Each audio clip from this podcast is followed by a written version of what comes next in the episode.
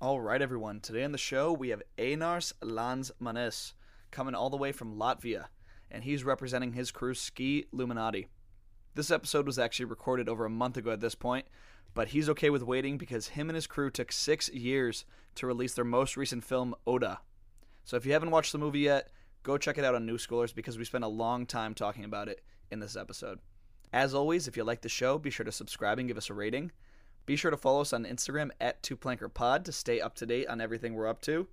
If you want some free stickers, just let me know because we have a bunch of those left over. And that is it. We have a little Latvian music for the intro. Einar sent it over to me because one of his buddies made it. So, hope you enjoy it.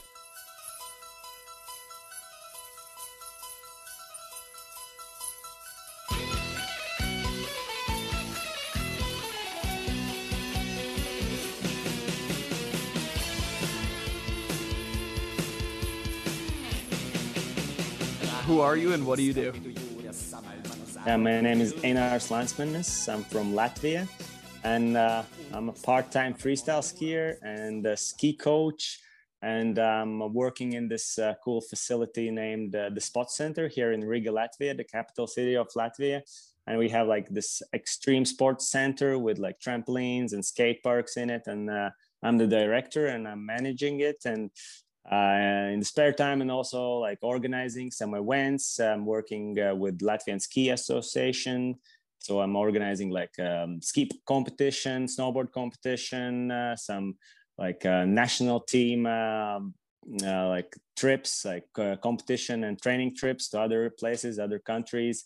And yeah, together with our friends, we have this um, freestyle skiing crew and filmmaking crew. It's called Skilluminati already almost like 11 years already we're doing this uh, like making some ski movies and skiing and just having fun and and, and developing some uh, interesting projects like uh, we have also like our own uh, free ski school called uh, Eskal Elementary Free Ski School here in Latvia. We're also going abroad and doing some camps and, and teaching kids how to do some tricks and yeah, we're we've been uh, also producing some ski movies here in Latvia and all all around Baltics actually, like Lithuania, Estonia, and Latvia. Like uh, finding some cool spots and trying to make some cool shots.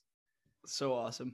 Yeah. So before we like get into all the stuff that you're involved with, um, maybe tell everybody a little bit of background about where you grew up and what it was like growing up in Latvia and skiing. Well, yeah, I'm I'm from uh, Riga, which is the capital city. I, am born here and uh, basically like spend my whole life here uh, uh in the school and and, and uh, doing some trainings. But uh, my mother, she's from the um, eastern part of Latvia, which is called. We have like four regions in Latvia, which is Kurzeme, uh, Zemgale, Vidzeme, and Latgale. That's like four uh, parts of Latvia, and she comes from uh, from this uh, Latgale part.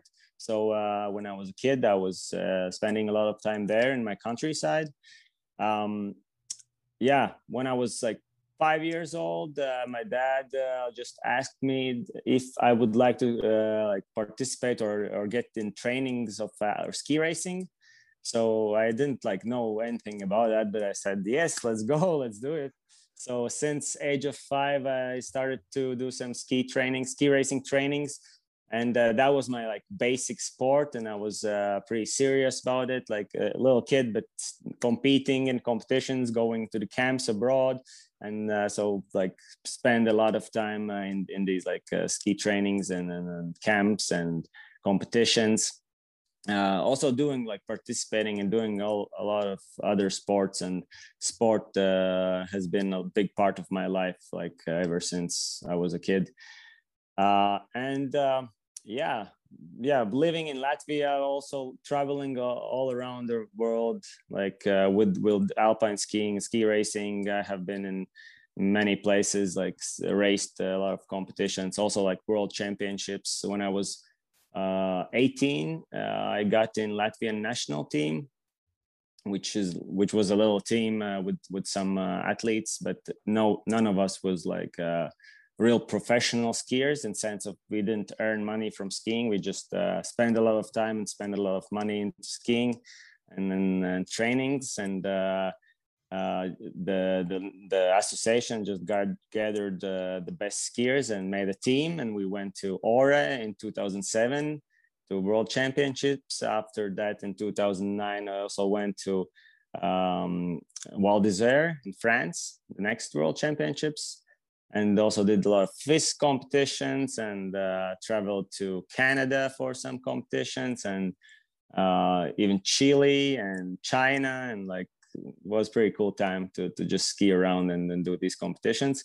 And um, I got in a big accident like straight after this uh, 2009 uh, World Championships. Like a year later, I got in a big accident, which uh, didn't allow me to ski for uh, like three years, and uh, I crushed my uh, my dreams of becoming a, a, real professional alpine skier, or just you know to get like on the top level of ski racing, and also like uh, like my my big love for skiing also was freestyle skiing since age of like 15 16 also when i was a little kid i was usually trying to find some side booters on the sides of the slopes and then try to learn some 360s and then just jumps uh, which uh, were not uh, like my coaches were not so happy about that. They didn't allow us to do some tricks. They were really strict with like training in the gates and stuff but uh, I was always like interested in to do some tricks and then going off of the course into uh, backcountry and stuff like that. Uh, but yeah, so when I when I was like 16, I got my first freestyle skis and I was doing some freestyle skiing in the spare time, just like a hobby. And then when I had this big uh, accident, a big crash, then uh, after that, uh, I, I, realized that I have more time to spend in freestyle skiing. I couldn't ski myself, but I could start to organize competition, do some uh, events and uh, also help my friends with uh, filming the movie. And then when I got a little bit better, I could uh, jump into freestyle skiing, do some uh, also some shots together with my crew, and was was really nice. So basically, yeah, been my whole life here in Latvia, traveling traveling a lot abroad, but always uh, lived here and grew up here, did everything here. Yeah, and so who were um, who were some of your ski influences? Uh, when you were growing up? Because you were like early 2000s when you were uh, like getting into freestyle skiing. So were you watching like Simon Dumont and and all those guys, or did you have Latvian skiers that you were looking up to? Yeah, for sure. Uh, the the like the major uh, ski stars of the world, like Simon Dumont, uh, Tanner Hall, and those guys were like big influences. We were watching with my brother. He's also a freestyle skier and we were watching some uh, competitions and the ski movies uh, and always looked up to these like uh, big stars of uh, ski world.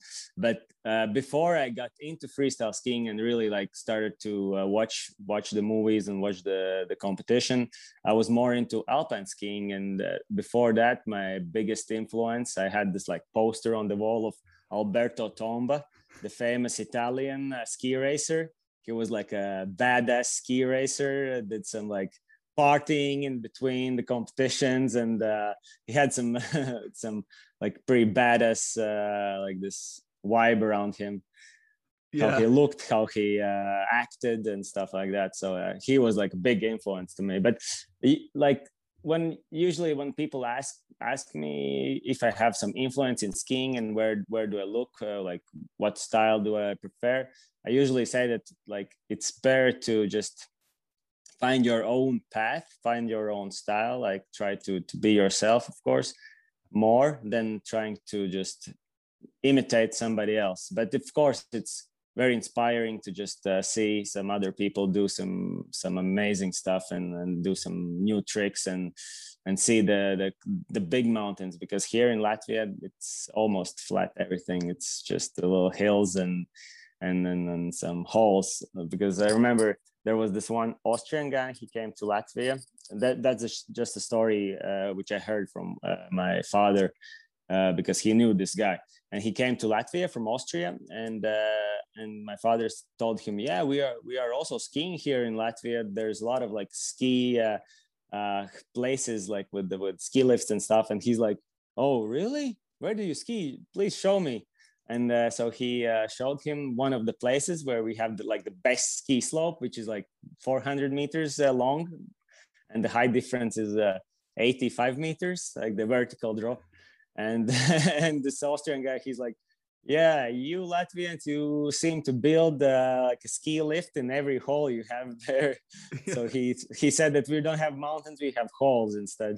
Yeah, So- because but because usually it is like uh, when you when you arrive at the local ski ski resort or ski hill, it's not like you're at the parking lot and you can see the hill like you know going up there but you just you, the parking lot is on top of the hill and you're you usually you go down like from the parking lot down in the hole because yeah some of the places they're like the old river banks you know like the river is floating here and so the banks are like like super steep and and, and high and so the skiing happens on on these like old uh, river banks yeah. And do you guys get like a, a lot of snow in the winter, or because how do you do urban if it's like Yeah, well, uh, this winter was exception. Like usually, like once in ten years, we have a very good winter. Like three months with snow, maybe up to like 50, 60 centimeters of snow in the cities.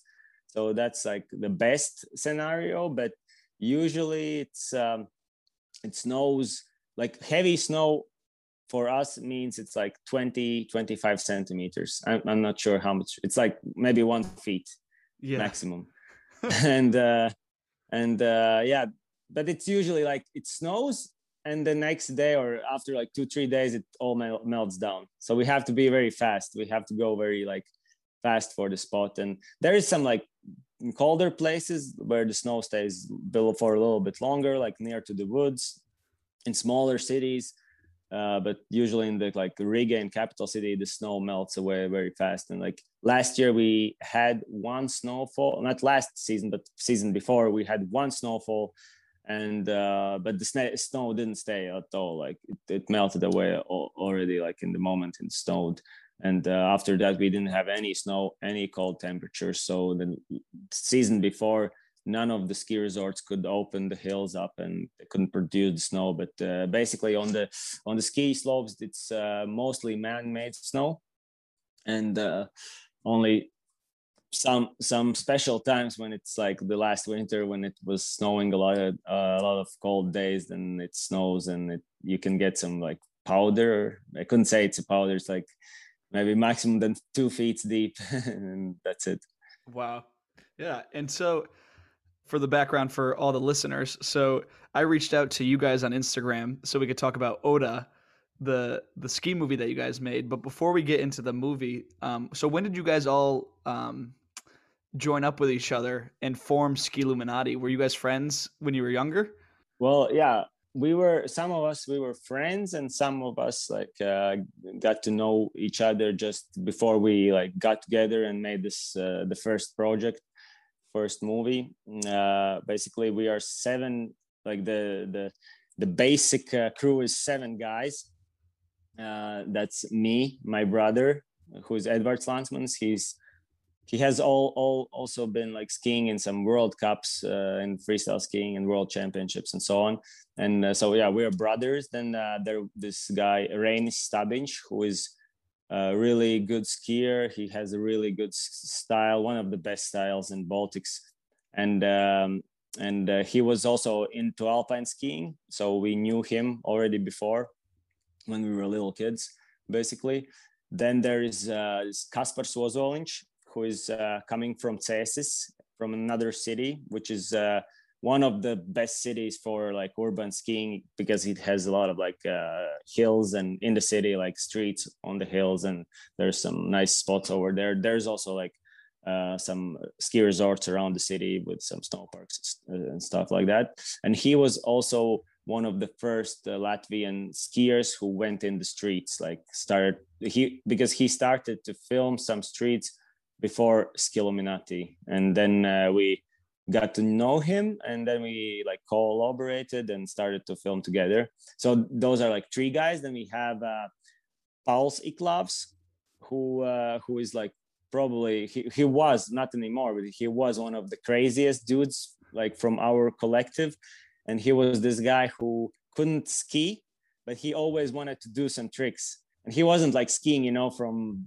five four years old and and then he went into alpine skiing none of that he was just like he was snowboarding bmxing stuff like that and then he got uh, got like a very good friend, uh, this Rainy Stubbinch, and uh, the Rainy Stubbinch just told him, "Hey, come on, let's go, let's go to the to the slopes.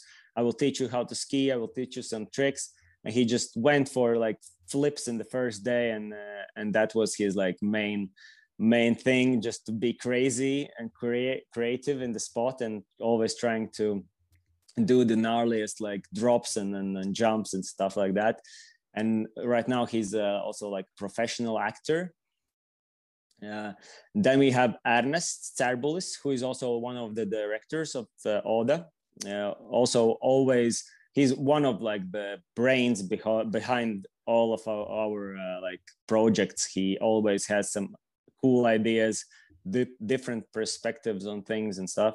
And he's uh, he's also architect right now, professional and uh, he was he was uh, like one of the initiators to uh, make the Skilluminati and to start film filming ski movies. Him and Rain Stubbage, they both like talked about it. Uh, it was 2010. They talked about it, and then uh, also like told us. And then we got together basically in 2011 uh, was our first project named Manifesto. And also I forgot to tell you that we have also so yeah, it was me, Edis, uh, Rein Stabinch, Pauls, and then Kaspar Sozolinch and uh, um, Emil Sozolinch. Emil Sozolinch, he's uh, he has very nice style. You should yeah, check him out in Instagram. Some he has some really nice uh, like edits, and he's also like a professional. He's uh, the only guy from our crew who's taking the filming uh, like professionally, and he's like just you know making some uh, some videos for for companies and stuff like that so and he's really talented in that and, and you can check it check his videos on instagram he has pretty cool stuff and didn't i forget uh, so uh, one one more time. So me edis uh, kaspars uh, reinis uh, emils uh, ernest and pauls. Yeah that's seven guys. And the the interesting thing is that all of us we are from like different uh, different uh, like um, different professions.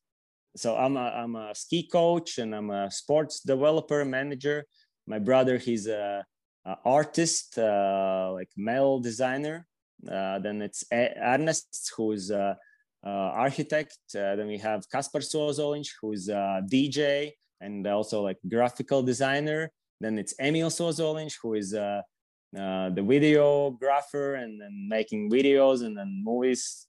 Uh, then we have Pauls Iklavs, who is a professional actor. And then Rain Stubbinch, who is, um, um, how do you call this? Uh, IT specialist, not IT specialist, but prog- program programmer. Yeah. Yeah. So that's that's pretty cool. We're coming from like different like fields and then just always uh, that I think that's uh, that helps us to to just think out from the box because we're not like in the same like room every day all of us like you know sitting together and thinking about the next project we're just coming together from our own like jobs and then like i have this idea i have that idea and then we put them together and make some magic. Yeah definitely. And so how did you guys choose the name ski illuminati? Yeah well uh, 2010 uh, like late 2000s uh, it was this like illuminati thing you know like everybody yeah. talked about it and it was a big like mystical thing. So that was like one of the influences for for the name and then uh there's skiing you know skiing skill and this illuminati. And we were kind of like uh, unknown guys. Also here in latvia we were not like popular at that time but we felt that we can make something like special and we can uh, gather around us like a lot of people a lot of supporters. And uh, that's why we chose this like illuminati uh, thing. And then we just put put the skiing and skillumina and skill and skiing together with the illuminati. So uh, in the end we got the skilluminati yeah it's perfect. that's uh, well that's probably that's like my part of the story. Probably if you would ask some of our other crew members they would tell you different kind of like story behind the name but yeah it's like basic basic uh meaning of it. Yeah makes sense. Uh so what was the I mean, it's such a long project, so it, it might not be so easy to say, but like, what was the backstory behind Oda and like, why did you guys want to make it? And also, why did it take six years to make? Well, yeah, this this is a tough one.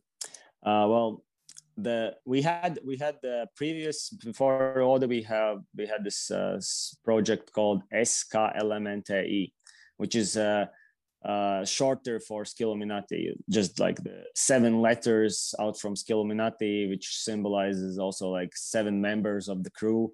And uh, the the uh, project before the Escalamentary project was more about us, and it was like a one of our big influences was the Stept crew, and we looked up to them and, and their like style and their their uh, technicality in the streets and uh, how they uh, put everything together, like, like, the toughness of the like the, the the vibe of the movie, the tough vibe of the movies. Uh, uh, we really like that, and uh, and this uh, Escalamente was some somewhere similar to that, like you know the rough and tough like Latvian ski spots, which is like uh, usually old Soviet Union like buildings and like almost like uh, you know fall, falling apart and there's like rusty rails and like super sketchy spots and like like that's that's our stuff here in Latvia and almost no snow. And then we just try to bring some snow from some piles you know and put put on the on on uh, on the landings on or on the entrance of the spots. And uh that movie was like a in sense a classical uh, street uh, ski flick you know. And and then uh, after that one we thought that if we are making another movie we should make something more than just you know uh, edit some interview next edit another interview and then there's the, our sponsors and then we end it. So we thought we should make something like more like a movie with skiing and and we we we should try to like go another like direction not this classical ski movie style so the first year after we released this uh, last project, we didn't do anything. There was a, also a really bad winter, and then we just developed some ideas. And uh, Ernest and my brothers Edis, he they both uh, told us that they they would like to like uh, be the directors of the movie, so they will develop the story. And uh, Ernest, he was uh, writing down some like scenarios and uh, my brother he was drawing up some um, comic like comic he was ma- making comics book. And uh, and one big influence for them was uh, the early ski movies or the mountaineering movies in the 1920s 1930s and those movies uh, uh, which is very interesting they were always um, telling like um, some story. There was always a story in them like uh, or it was about like uh, the ski skiing technique or there was something about the people who are living in the mountains uh, or maybe some love story in between maybe some war you know war scenarios in, in that as well. And um, and uh, so ernest he he thought that maybe we should go a little bit back and look at these movies and try to uh, take something from them. And then uh, also put some uh, creative like uh, things from our side like um, artistic you know uh, things. And um, so yeah that's that's how the idea came up like that we should make something uh, something different something uh, that's maybe never ha- have not been done right now in the ski world ski movie world. And uh, yeah that's that's that's why we chose this this way.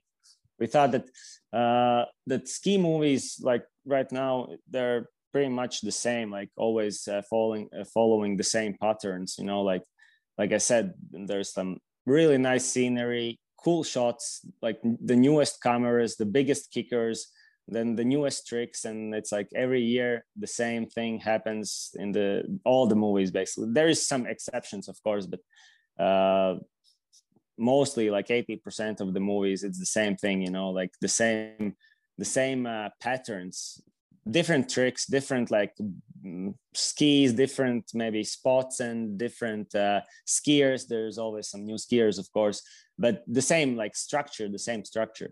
And uh, that was like also a big thing for us that we have to uh, somehow you know get out out from this uh, stigma that we're in like the ski movie stigma that it, how it should look how it should be that we could like because we have which which is also a big thing for us that we don't have to follow these like strict uh, rules you know and, and and licenses and stuff like that where we have to like oh we have this uh, big deal with the i don't know what kind of brand you know and we have to produce this movie in one year and we have to show this like brand like this and we cannot do that and we cannot do this. So we have to stri- strictly stay on this like uh, pattern. And then when you're into this situation you have to uh, it's very hard to uh, experiment you know and try new things. For us uh, we still we still had to we still had some obligations like we had monster energy as uh, one of the sponsors for the movie and those guys were uh, very upset when we didn't release the movie after the second year already in the production but uh, somehow we managed to um, to convince them that we have we need more time and uh, uh, yeah the, the first year we started it, it started good but uh, like the first half of the winter was very nice, very snowy and cold temperatures. So we started to film. And then after that, uh, went very bad, like super warm, and the winter just, I think in 2012, it just ended like half season, just no snow anymore. And, and also, you have to keep in mind that, like I told you, uh, all of us were from different professions and none of us are like professional skiers or professional filmmakers and this pro uh, this project wasn't financed from uh, like a big sponsor or from some government uh, project or anything like that. We had like monster energy was uh, helping with us with some finances but uh, it wasn't like enough to cover you know all the expenses for the project. It was like a, maybe i could say like maybe 10% of all the expenses maybe even less. I'm just uh, talking from the head right now. And uh, this this project is was uh, our own initiative and our own finances and our own time. So you have to like, for example, Kaspars uh, at that time he was working uh, in DHL, driving this uh, the bus, you know, bringing some some goodies all over the places. And so usually his work started at eight o'clock so it means he woke up at six and then he had to go out from the house at seven.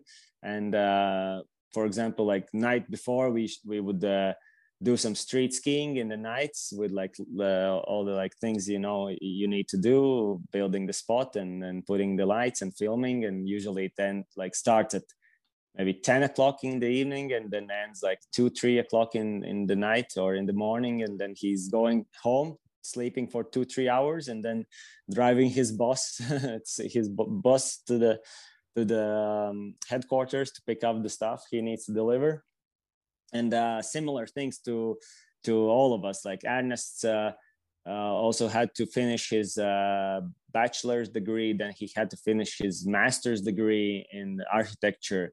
Uh, i was also studying for the first oh no i finished my studies i think up uh, yeah yeah before the project i finished my studies but still i had i had to like uh, organize competitions in the winter for freestyle skiing and snowboarding. So uh, the the weekends or the like the days of skiing time and, and the snowy days they're the same days we have to use for uh, organizing competitions, organizing some trainings, and the same time we need to film something, you know, fresh for for the movie. And uh, the same story for all of us. We all have some projects some like day-to-day works to do and uh, we, were, we were just trying to go like mostly in the nights like go out in the nights or just uh, try to go every weekend to film something. Or if if there was some uh, competition to organize because i'm usually uh, trying to um, give like some some positions in the organizing also to my friends like from Ski uh, for for the judge position or uh, filmers, photograph photographers, uh, commentators djs all my friends from ski they jump in the, the organizing competition.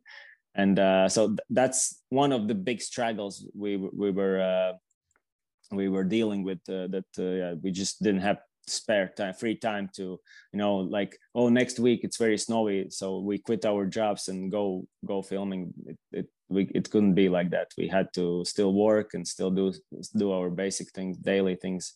So so yeah and then then the the the next 2000 and um, so I was I was a little bit wrong about the the dates. So we the first movie we had it was uh, 2011 Manifesto. Then the second one uh, Escalamente was on 2012-13 season.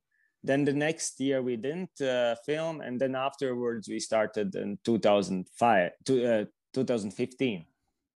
Mm-hmm. So that's that's right and uh, and then yeah then we had like some bad winters some better winters but uh, we were we were kind of like thinking that we're gonna be uh, releasing the movie on 2017 but uh, again some i think ernest he went um, we have this like erasmus program where you're when, when you're studying in university and then the universities they have some uh, cooperations with another universities all around Europe, and he can go uh, study abroad for half a year.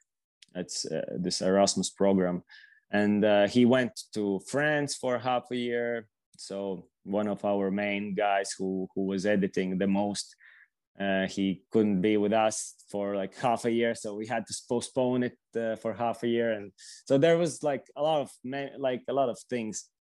But the, the, the good thing is that uh, the movie became better and better with every year and uh, we you know we grew up you know like we we got mature matured up and uh, so we had like new ideas like new concepts how we could and the movie was changing like i don't know i don't know how many times but it was changing a lot you know the the parts the segments were like flipping around all the time like hmm, maybe this one should go here. Oh yeah it's much better. No the next like uh, two months passes and no it should we should change it like that. And also like the music changed and a lot of things changed. And i think in the end uh, the, this whole time uh, it it made the the the film much better for sure.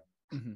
and how long did it take to do all of the like the more cinematic elements of it with the with the big set that you guys built. How long did that filming take? Um actually two nights. Okay yeah because it seems like you know it's a pretty small set. It seems like that wouldn't take uh you know that's just yeah. all done at once basically. Yeah yeah well uh it was also really interesting uh, how we did it. Uh well this the, the place where we did it it's um uh, university for filmmaking and uh, there's like a lot of like different things which you can choose to study there but they have this big like uh, space for uh, making movies and they have like green screen back black screen uh, white screen uh, like big curtains you know you can pull around and then you can make the set there. And uh, some of our friends they were studying there and uh, the st- students they can use the spaces. They can like sign up you know like i'm going to use it for tomorrow from 5 till 6 and so on. And so uh, this uh, friend from this our friend he just uh, asked asked the the some some people who are responsible about the studio if he can use it for two nights. And uh, they said yes you can use it. And then we did it like half you know uh, in secrecy because it wasn't like super uh, not legal, but you know, uh, he didn't tell that. Yeah, we're gonna film uh, this movie with our friends. He just tell that he's gonna use it for his own like studying project. So I remember that we were uh, in the last hours of like our time, but we knew that at six o'clock in the morning we have to give it to the next guys who are coming to film there and we're just filming another scene and the, these guys are like standing there with their bags and cameras and everything they're like waiting for us to finish and we're like okay one more one more try one more let's make this one good so it was it was pretty hectic and uh, in a big rush but somehow we managed it and pretty pretty happy with the result. Yeah, it well. was. I, I thought the it turned out very very nice. And who came up with the idea for all the different elements that would be on that set? I was it was Ernest Ernest Cerbulus. He was uh, like I said, he was uh, for most of the ideas. He was like uh, the brains behind them. And then whenever he had some ideas, he would just tell them to us, and then we would uh, like uh, make some meetings or just you know talk through to messenger and say yeah this is good this is not so good maybe we can uh, like change it a little bit or maybe then somebody else has an idea and throws it in so we de- develop. But this was uh, ernest's idea to make this like a um, well the first the first idea was to make this um, like infinite somehow an infinite or like a you know a space which is not like a real room which is not the real space. So if you would see it in in the movie you couldn't rec- recognize it. Like oh that's a room or oh that's a uh, some some uh, bar or whatever place. But it it should be like uh, like some you know like a magical like a dream dreamy place. So we started to think what what could uh, look like that? What could we do? So we didn't have like a big budget or anything to to to make big set but we had to came come up with some ideas that we could uh, develop by ourselves.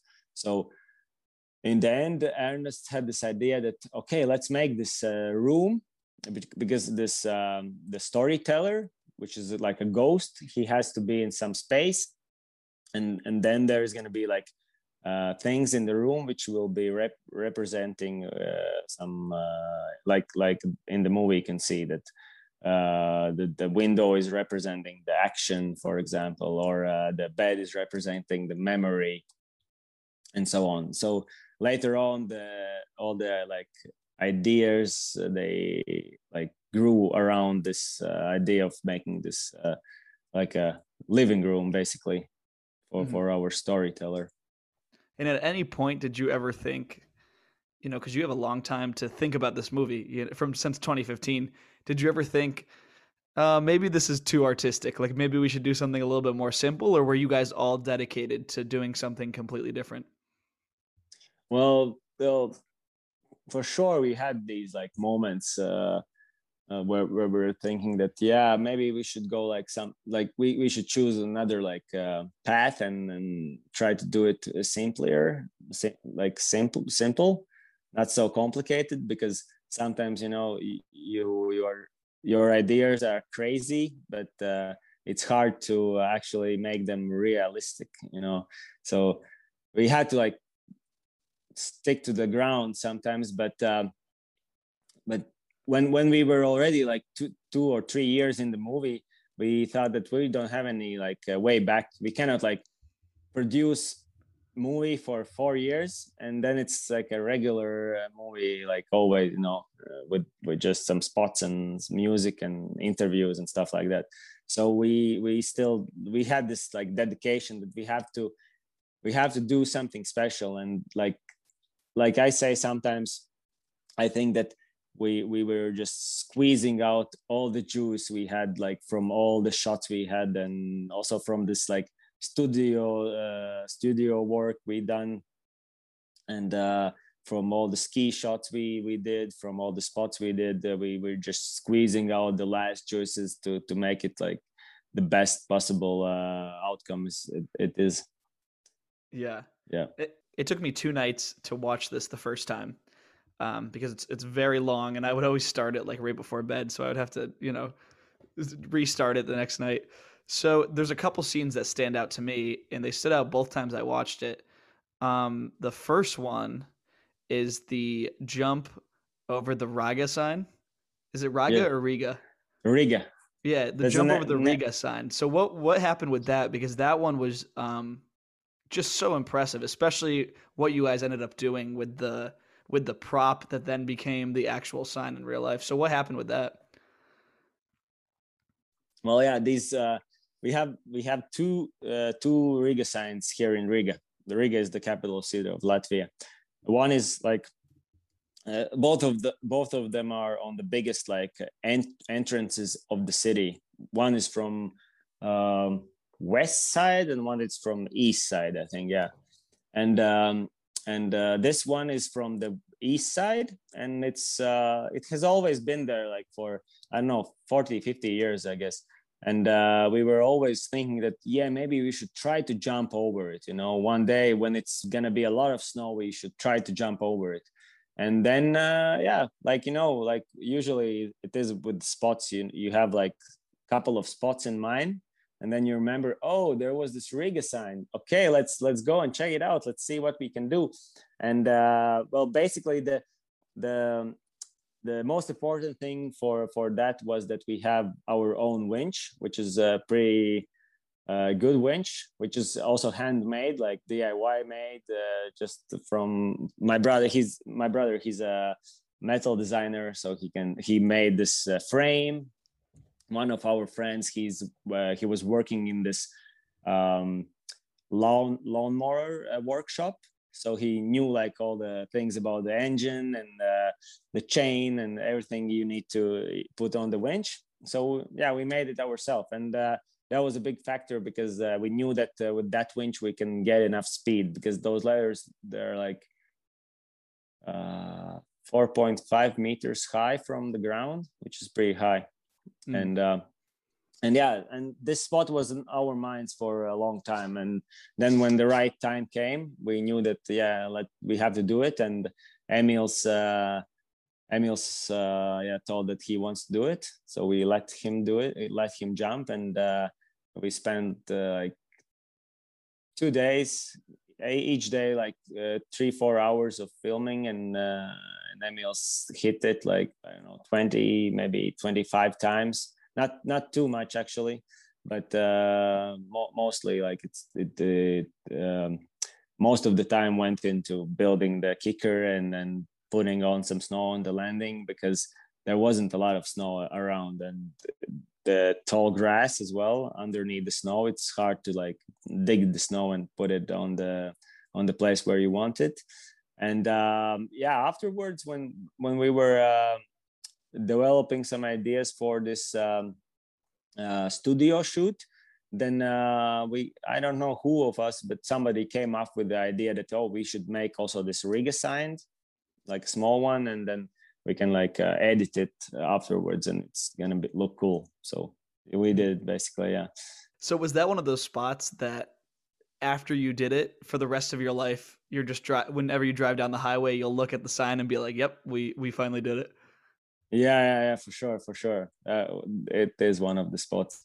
And also i like when uh when i sometimes meet some of my friends other friends and, and also when I, I, was talking i remember once when i was talking to some uh, stranger uh, on on the ski slope i i think and we just started to talk about skiing and uh, he asked uh, me if I do like freestyle skiing for how long I do freestyle skiing and so on. So usually I, I tell also some stories about uh. And uh, then this one time I remember then this guy told me that, hey, you were the guys who were building this kicker before the Riga sign and jumping over it.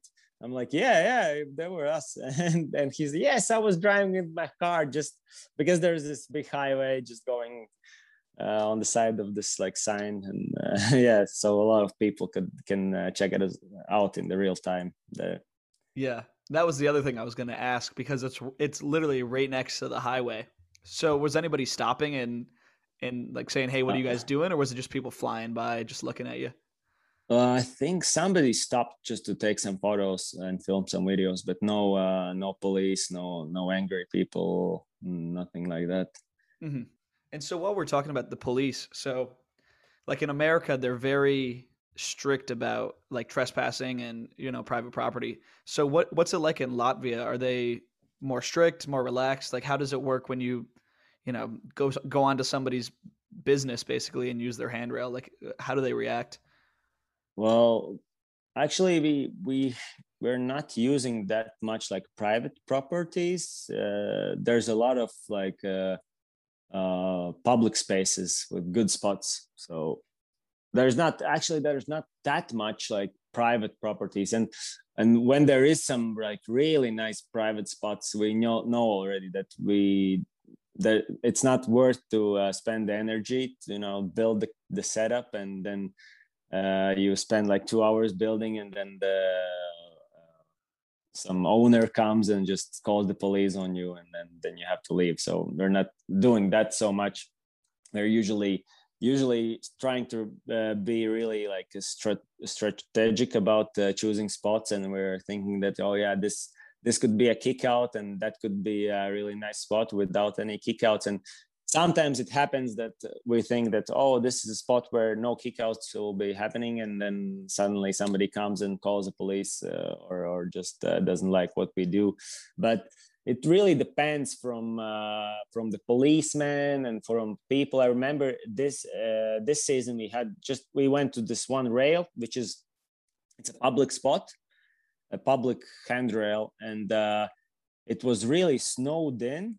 And there is this staircase which wasn't used, like because it was really snowed in. And on the other side of the staircase, there's there's like a asphalt, uh, little asphalted uh, path and it was cleaned out also salted so it's it doesn't slip and and we built the kicker from the other side from like the staircase side to the rail and uh, somebody just called the police on us and the police came and i'm i'm like telling the the policeman that uh, hey but we're not like like we're not uh, um, you know uh, using this the side where people are walking. So we're not uh, uh, you know we're using just other side. We're, we're not uh, messing around with the this other side. And he said no sorry because we have this call we have to respond and we have to like do something about the situation so we cannot let you stay here. So it really depends from uh, from uh, people uh, and from the cops as well because sometimes cops come and they're like oh what are you doing here? Oh filming?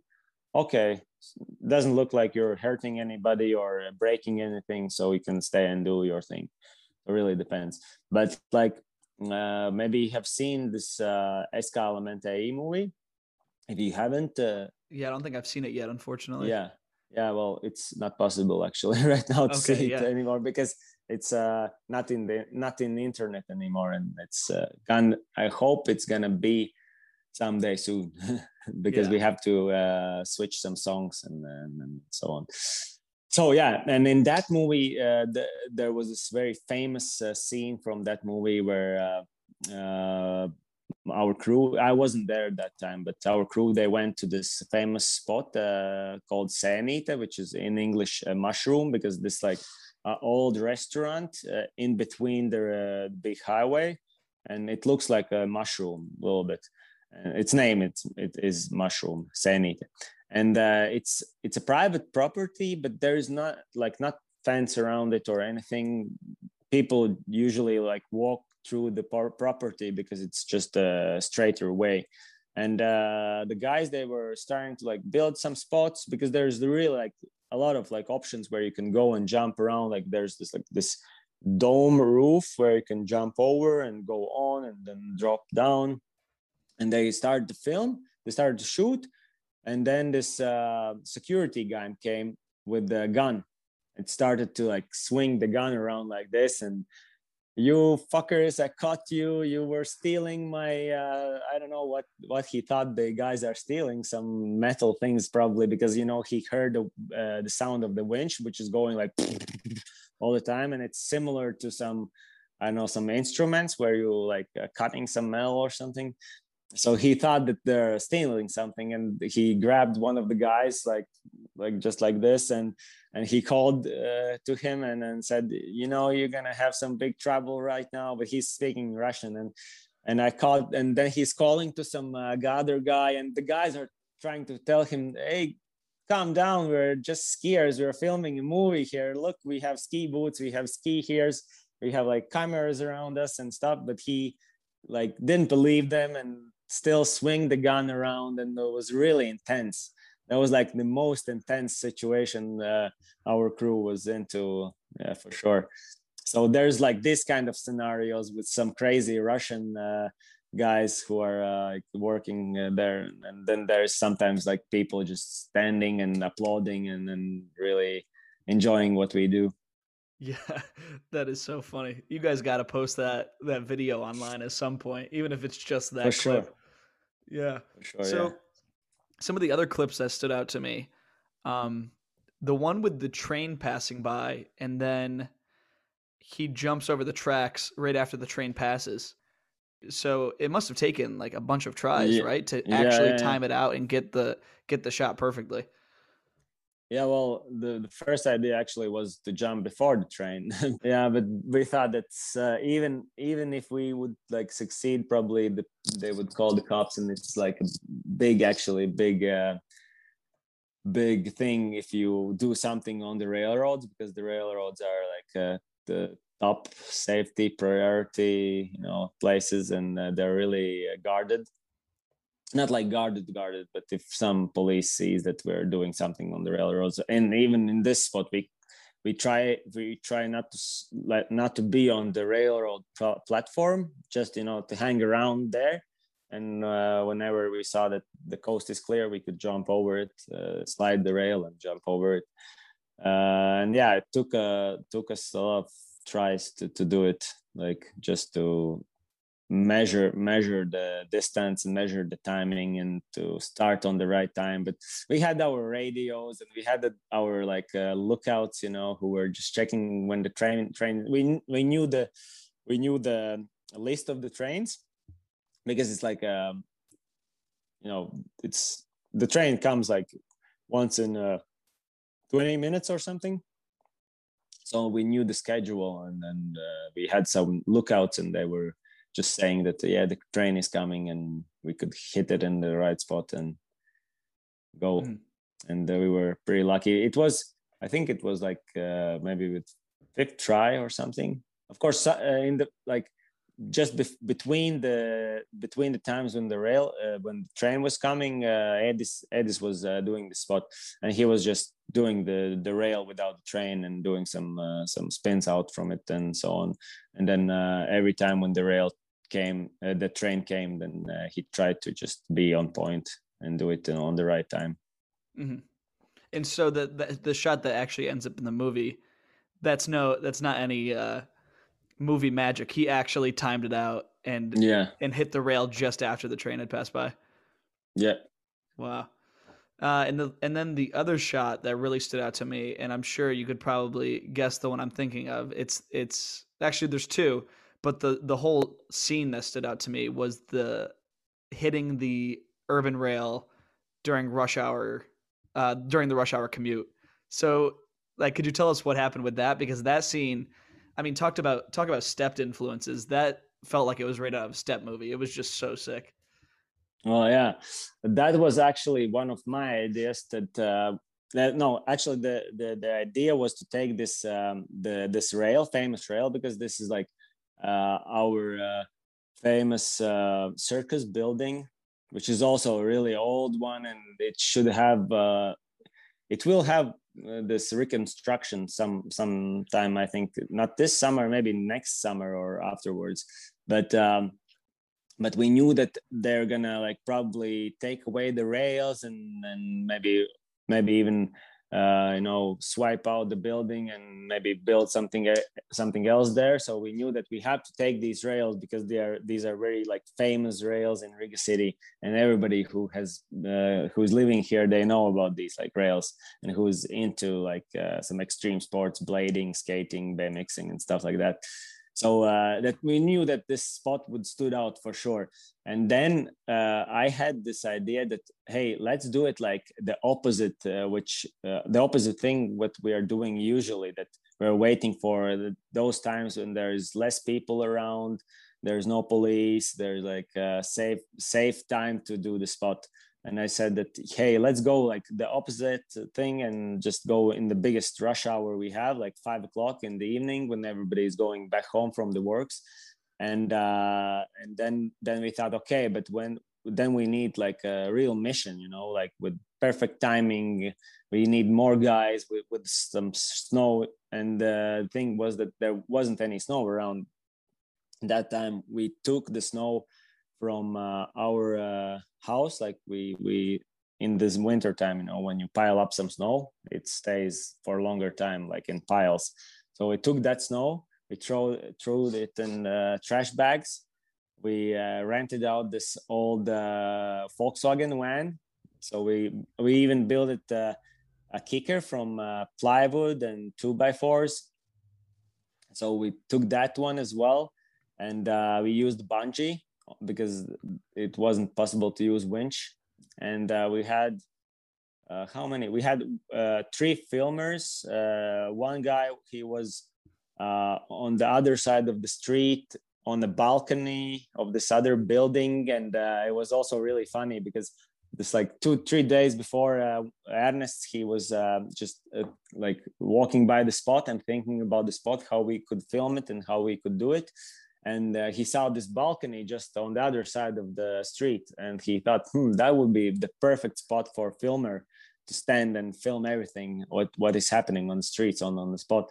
And he went in this uh, building went up uh, there was some kind of uh, office there and he went in the office and he said like hey you know we're the students we're filming this movie. Maybe we can use your uh, balcony for uh, like two three hours tomorrow or day after. And uh, there was some nice women there and they're saying yes for sure you can use it uh, and that that's no problem. And that was really funny as well so how we got this that spot. And uh, then we had some uh, just some lookouts you know because we had to clear a little bit the street. And and there was some guys telling some random like people that hey careful. Here's one guy coming with skis. Don't stand there. Like make some room and stuff like that. So it was real really like a mission like perfectly planned everything uh, but yeah as you can see in the movie uh, Emils didn't, didn't succeed with the with sliding the whole rail, and actually this was the biggest injury of uh, Oda. Well, while making the order, he uh, um, broke not broke, but like uh, how you call it when you like rip apart his muscle.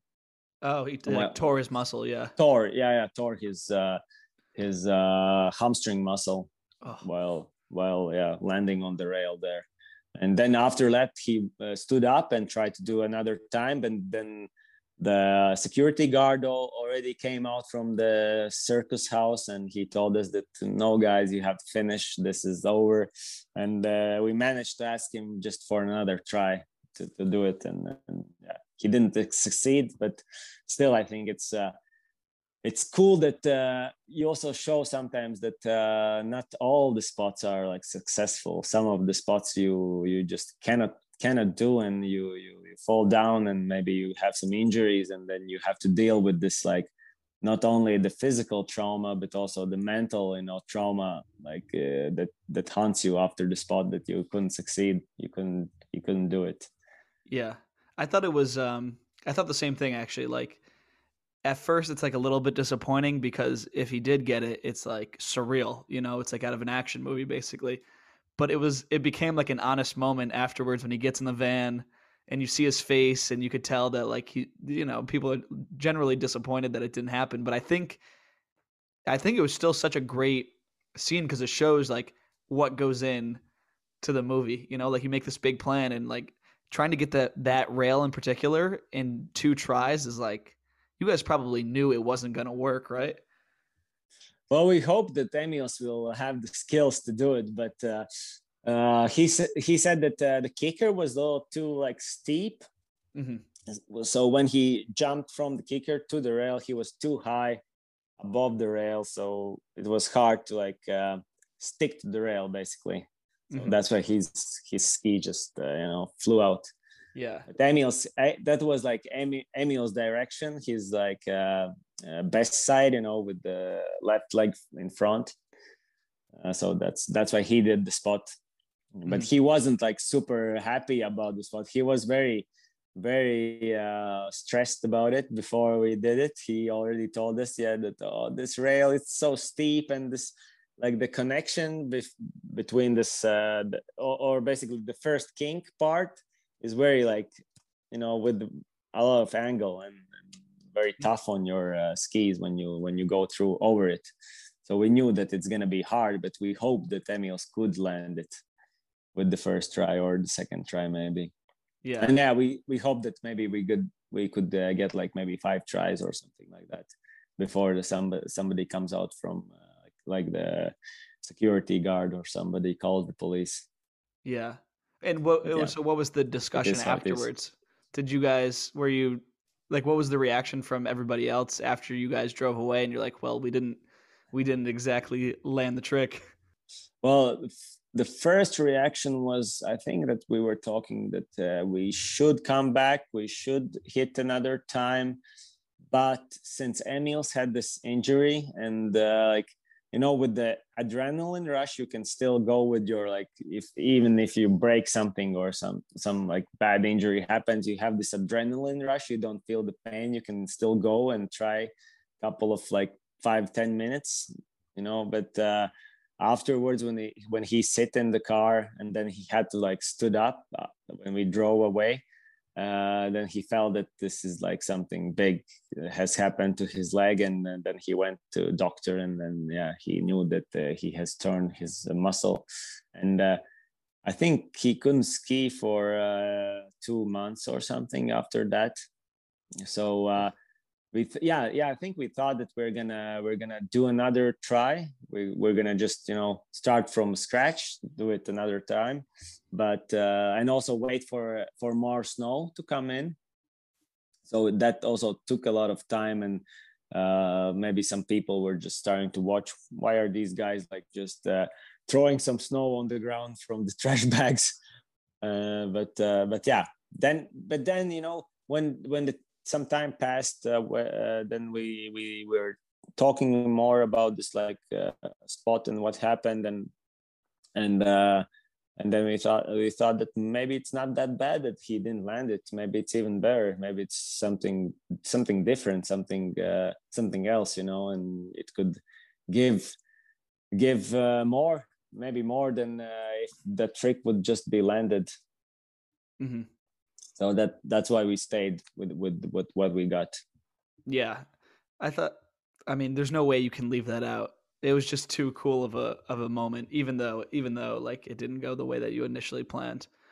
Um my last the last clip that really stood out to me um was the, was the ender just because it was so cinematic, you know, like it it takes uh was that you that did the backflip at the end? yeah Yeah. Yeah. yeah, because it takes the shot of you Yes, yes, yes. Leaning over at the beginning, and then you know, and then it, then it's a callback at the very end where you sit up and do the backflip. So where was that even shot? Because that looks like it's in like a empty warehouse or something. yeah yeah it's uh, it is an empty warehouse it's an empty uh, an abandoned factory and it uh, was working from uh, 1960s or or late 60s up until 19 late 80s i don't remember the exact names uh, the exact dates but um, it's located in this Latgale region, which I told you about, where my mother is coming from. And uh, also my grandmother, she was working in this factory like in the 70s, like something like that. And they were producing um bricks because they have uh, these like materials in the ground. Uh, I don't know the English name, what you call like uh, the materials you make bricks from. Uh, Clay. The clay, clay, clay, yes Mhm. and uh yeah they have this good like clay in the ground there so they made this big factory and it was one of the biggest factories in soviet union for making these like uh, bricks from the clay and uh, also like tiles for the roofs and stuff like that. So i knew this place already from my childhood because because uh, when i was visiting my countryside and uh, few times we were just driving by this big old factory. And uh, then uh, when uh, when we started to film Oda, I told the guys that we should probably we should for sure go there and and find some spots, and we were actually waiting for a big snowfall because this like this place it's it's crazy. We could we we, we even had the idea that we could make some kind of like um, like a street skiing competition. You know, just gather like five four teams of street skiers and give them like three days to shoot whatever they want in this place because there, there's so many opportunities and like super big drops and wall rides and and like you could like make your imagination go wild there and, and do some some cool cool things. But yeah. So we were waiting for a for a cool uh, good time for a good uh, snowfall but it didn't come didn't came. And in the end there was like it was like all, almost like uh, march i think or or end of the march and we thought okay maybe this is the last time we can uh, do it before we release the film. So uh, we just uh, went there for two days. First day we were we spent it just building the spots out because we were re- literally taking some uh, some things out from the trash you know some old like um, shelves and uh, some mattresses and putting them together to make some kickers to go through the factory there. Because there was also this uh, other uh, other uh, spot not on not only the last uh, uh, like scene when it was like the ender scene of the movie but also before that when there is Casper's going through this tunnel and then just sliding underneath this like a bridge, not a bridge, but like a platform. He's sliding on the on the ice, and then Edis he's jumping through the window into the into the like factory then uh, jumping onto this platform and then jumping off from the platform out from the window like and landing in, in snow and that that, that that's another spot from this uh, factory. And then this uh, this ender scene it's it was shot in this uh, big big huge uh, hangar like where where it's like the ceilings were i don't know 15 meters high. It was huge. And uh, that was actually the place where they dug out the the clay there. So there was a big clay pile in the middle not in the middle but like in one side of the big room. And uh, since there was some water there it was all frozen up. So we like i said we took some things from the trash and just build up a kicker. So we had already the landing. We put some snow on the landing. And also the snow was a big struggle because we had to uh, drive just around this factory and uh, try to find some places where the snow didn't melt. Uh, all the all the snow didn't melt, like uh, you know uh, some shade parts, and also when the big trucks are cleaning out the road, they leave like on side of the roads like these snow piles. Sorry, and uh, we are just like putting the snow in the truck back of the bus like as much as we can and then just driving back to the factory and then taking the snow out, bringing it into this uh, spot, and building it all up. And uh, it was a really uh, hard spot, I would say, because the building and, and the filming, and I remember there was it was like the second day the end of the second day and we knew that okay we have to like finish because we have to go home. We have to pack everything up and we have to go home and it's like 200 kilometers to to riga from this spot. And we're we are really wet because it's like a little bit maybe it was raining you know and anyways from like digging the snow and making the spots you get really wet and you also sweat a little bit and then you get wet from inside out. And uh, we're really tired and some of us already got a little like you know angry not angry but you know when you're like frustrated that oh fuck i want to go home but it's taking so long and we have to do it this and we have to finish the spot. And uh, then just just in the end of the trip I, I, I did some some tricks on the pile some flat tree and backflip and tried tried to do some uh, 540s as well but in the end the backflip yeah stood out it was the best trick from yeah. me so uh, like looking at the movie yourself, what's what's your favorite shot or scene from the whole thing? Uh we we had uh, there there's this um, one cool scene where we are in the um, another like another old factory which is like in the center of Riga uh, just like on the other side of our friend's place where they have bar. So we are just hanging out a lot of times there as well. Uh, it's called local house. And uh, on, the other side there is this like uh, old uh, beer factory, which is right now they they uh, demolished it because they're building some new like uh, offices and new places, new restaurants over there. And uh, I found this spot once uh, in the summertime. I was just uh, riding around the city with a bike and uh, finding some like usually in the summertime riding around and checking some spots. Maybe there's some nice spot and going in some random uh, random um, yards and just checking out if there is any rails or drops or wall rides or something like that. So yeah i found it uh, because there there was this like a staircase uh, wall like a staircase then a wall and then there's a, also a hand, small handrail there. And i thought yeah it would be cool to jump like an inwarded 180 into the wall and then you ride ride back to the rail and slide it. So it was a pretty cool uh, thing that it was uh, I think it was like Friday evening or Saturday evening. So there was a lot of like uh, young people around just going to the bars. And there's another, like, there was literally like hundreds, hundred meters away, another bar there. So some like some uh, young youngsters would come and with some beers and some cocktails, and they were like, "Hey, what are you doing here, guys?" And suddenly there would be like a 20 people crowd just watching us do the spot and they're like cheering you know like a little bit drunk you know yeah come on guys let's do it. So and i was really struggling with the spot because i couldn't uh, get like the right angle for landing. I was always like jumping too much to the side and whenever I was hitting the wall my skis just slid out slid out and i thought it's going to be super easy like five six tries and that's it. But in the end i got like no 25 tries or something like that. So but it was was uh, really nice uh, because i found this spot i had this idea uh, and in the end we had we have a very very nice uh, very very nice like uh, video from this spot like um, a lot of angles and it's very artistic as well and then another another very nice um, like i like this like spot and i like i like uh, the result as well. Uh, it's the part where is this only latvian song you hear in the movie.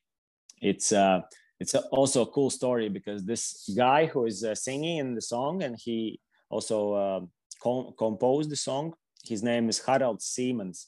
He's uh, in his 60s right now but he was also an alpine skier when he was like 16 years old back in the soviet times.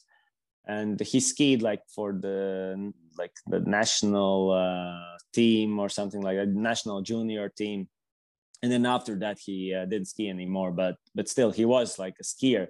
And uh, i didn't knew about him anything. And after only after that uh, ernest uh, he showed me this song. He's like when we were we were doing these like uh, summer camps for uh for movie movie production just you know uh, we have like ernest has and emils has their summer houses.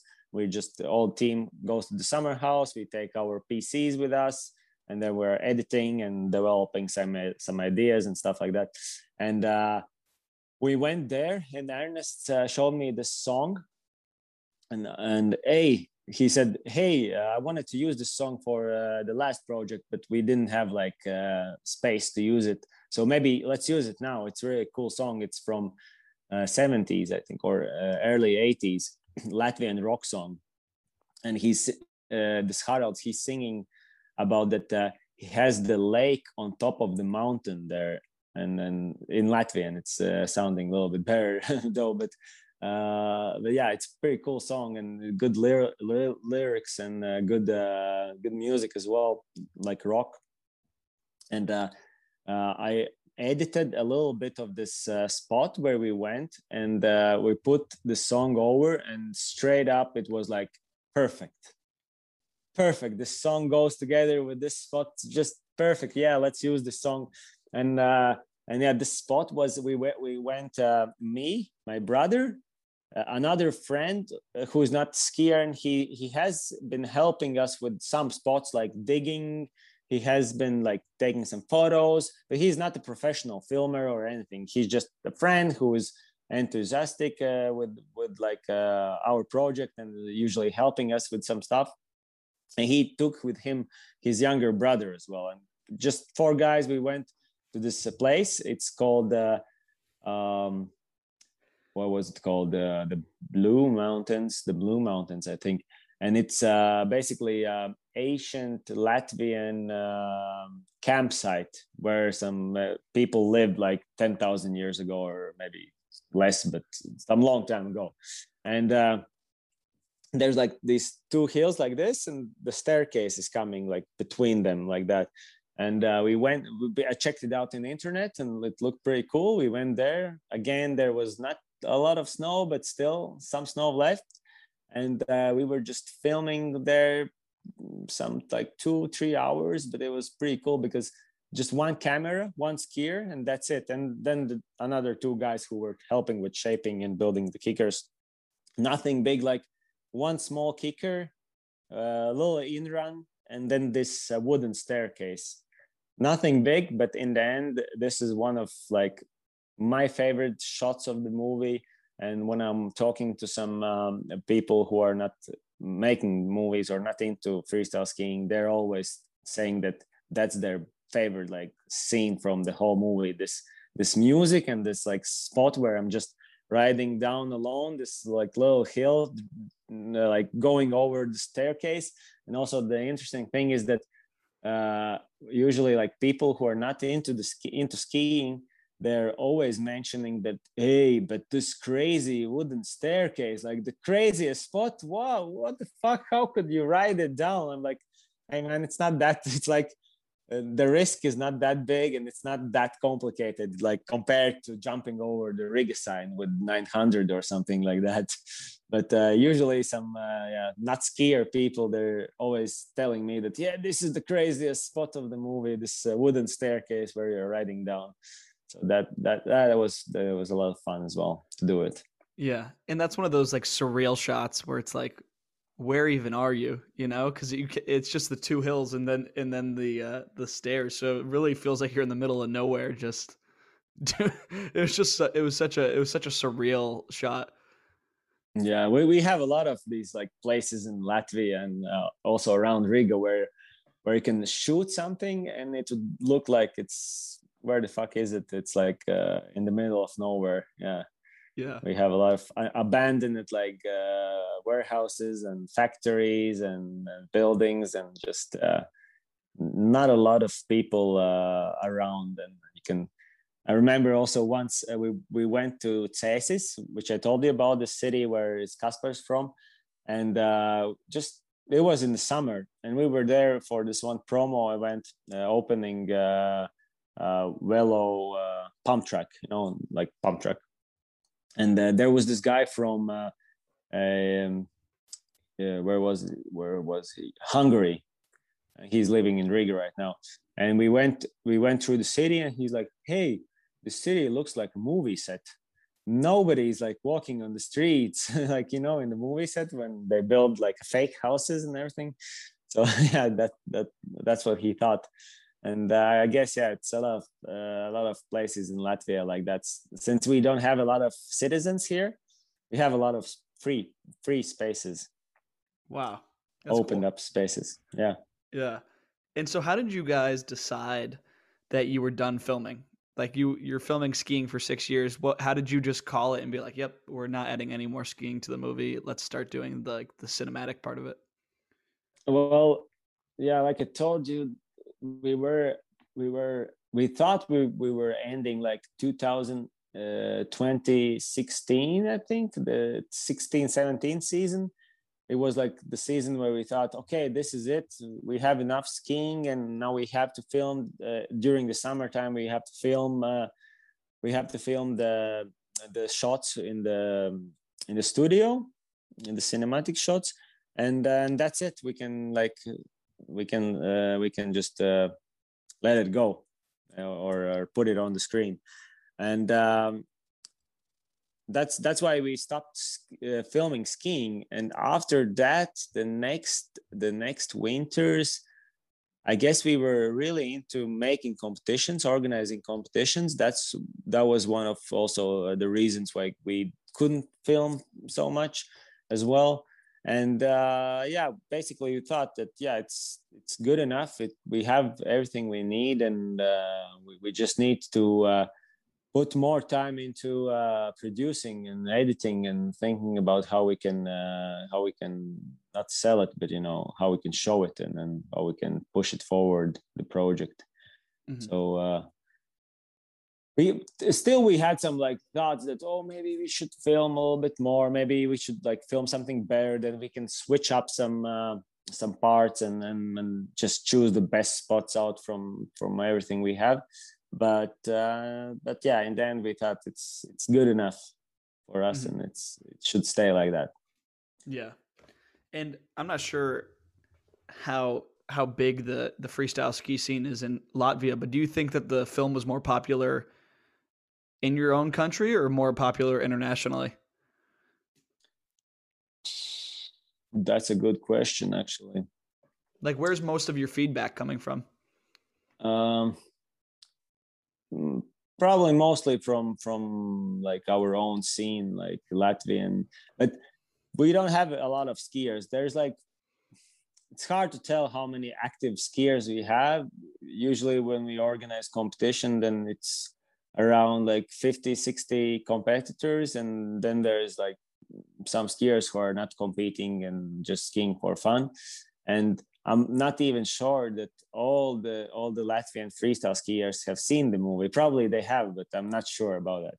But uh, there's a lot of like this like ex- extreme sports or alternative sports community. They're all like together in some some ways because everybody knows each other like BMXers and skaters and bladers and scooter kids and skiers snowboarders.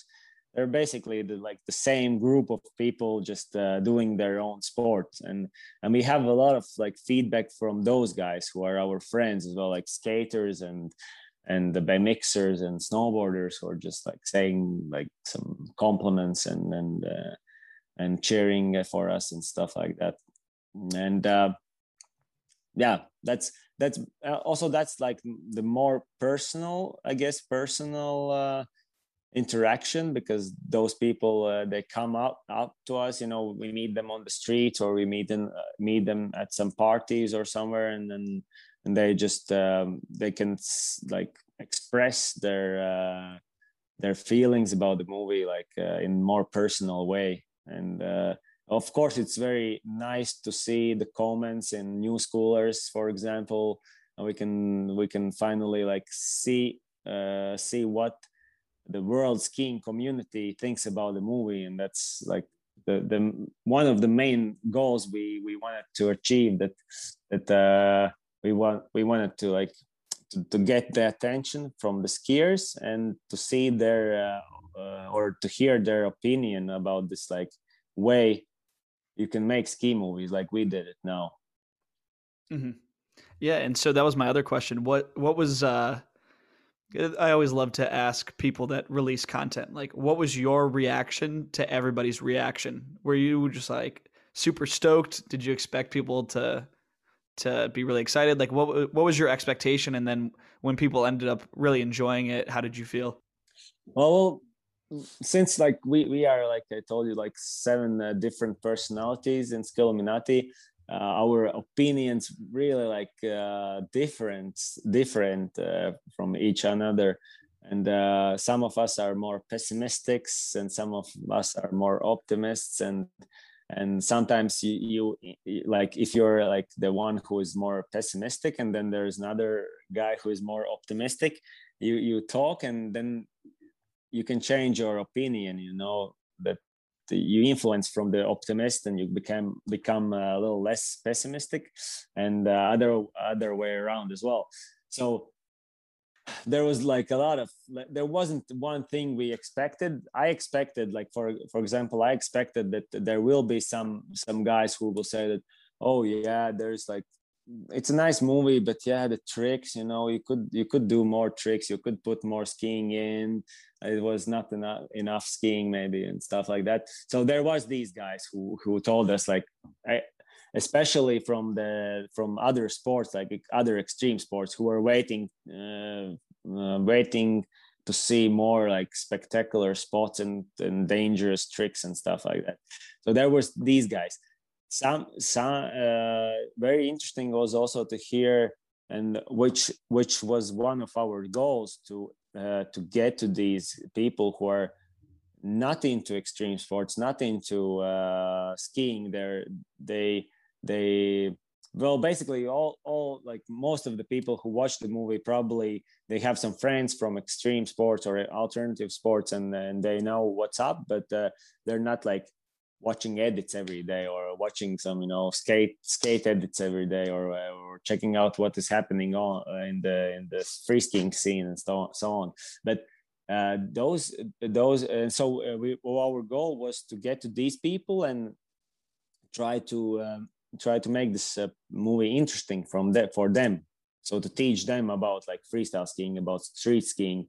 And uh and uh, it was like one of the things we were waiting that these people would say like yes this was something else. I could enjoy this. And that that what that was what we got as well from these people like who are not skiers or not extreme sportists sportsmen. Uh, they they told us that some of them they told us that yes this was this was like this made sense to me to watch it because I could understand why are you doing it and I could uh, really like um, follow through the movie because you know if you're not so interesting interested in the skiing if you watch like 10 minutes of tricks in one point you're you get bored. You're like okay i already seen this. Because you don't you cannot uh, uh, you cannot tell which trick is like harder or uh, easier or in, in, in, one moment it everything uh, looks the same.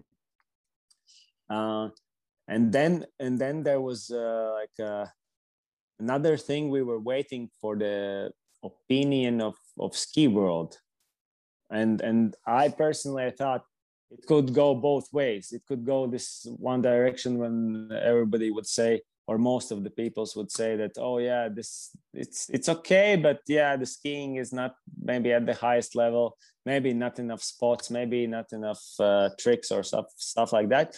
And it could be the other direction that some some skiers would recognize that uh, what we wanted to tell and what one we what we, we wanted to show that uh, the ski ski movie could be not only about skiing it could uh, have some messages in it. It could have some story in it, and it would uh, become something more than just a like a regular ski movie.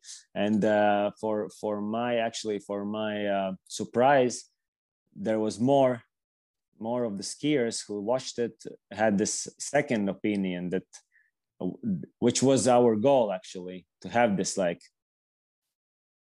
uh, to to hear this from from other skiers that they recognize this work and they recognize the the the things which we wanted to show them uh, that uh, we can we can uh, turn turn the ski movies into something more basically.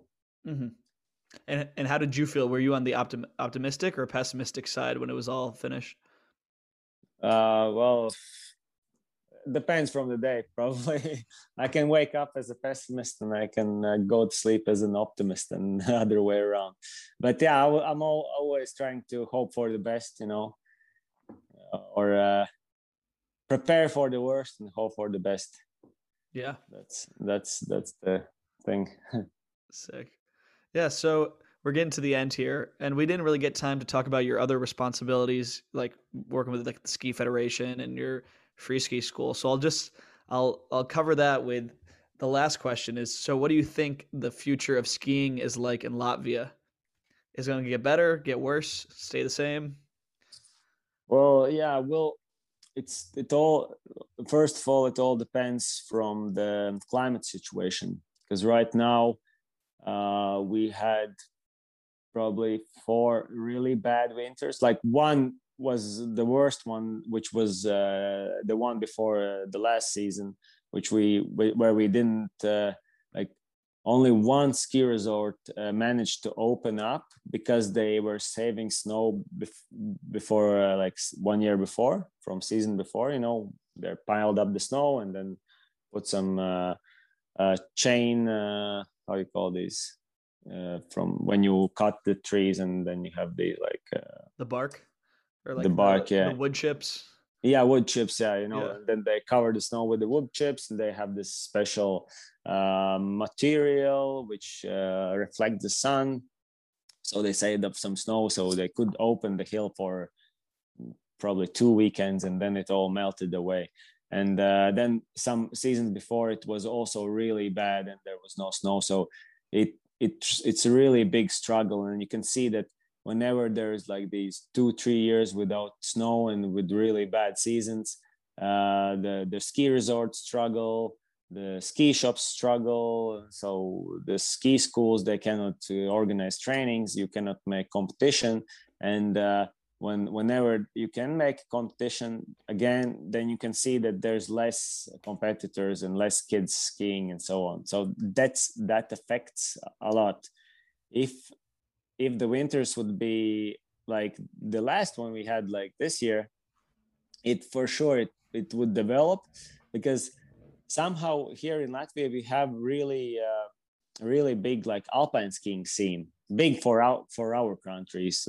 Uh, considering that we don't have any mountains we have like 10 ski clubs with ski coaches and they're all like uh, uh, fighting for some spots in the national team, and uh, we have uh, in in last uh, five years we had like four top 300 uh, alpine skiers, which is pretty good for Latvia. Uh, we had also like one guy who was in top 100 he was like 61st in, in slalom in world standings so uh, and, and also like back in the days in soviet union times there was also some good alpine skiers who were uh, skiing for the soviet uh, team. So we have some good um, like uh, yeah good scene here with the alpine skiing but freestyle skiing for for potential for freestyle skiing it's much better here in latvia since you don't need so much like space so much uh, of a big mountains for building like kickers for big airs or slopestyle course okay you need more for slopestyle course but still we have some places where where we could build like big parks and big kickers. And it could develop but it all depends i, I would say it all depends from from the winters from from climate. If it would it if it will be good then we will try to do everything we can to to develop these sports here and then to do some cool things. Like uh, we have some cool ideas for different kind of competitions and like uh, just cultural events to uh, get uh, everybody together and make some fun fun stuff. Yeah. Great. Yep. well einars thank you very much for coming on today. It was great to get to know you and hear about oda. It was it was fascinating yeah, I hope that you enjoyed it and uh, was nice talking to you.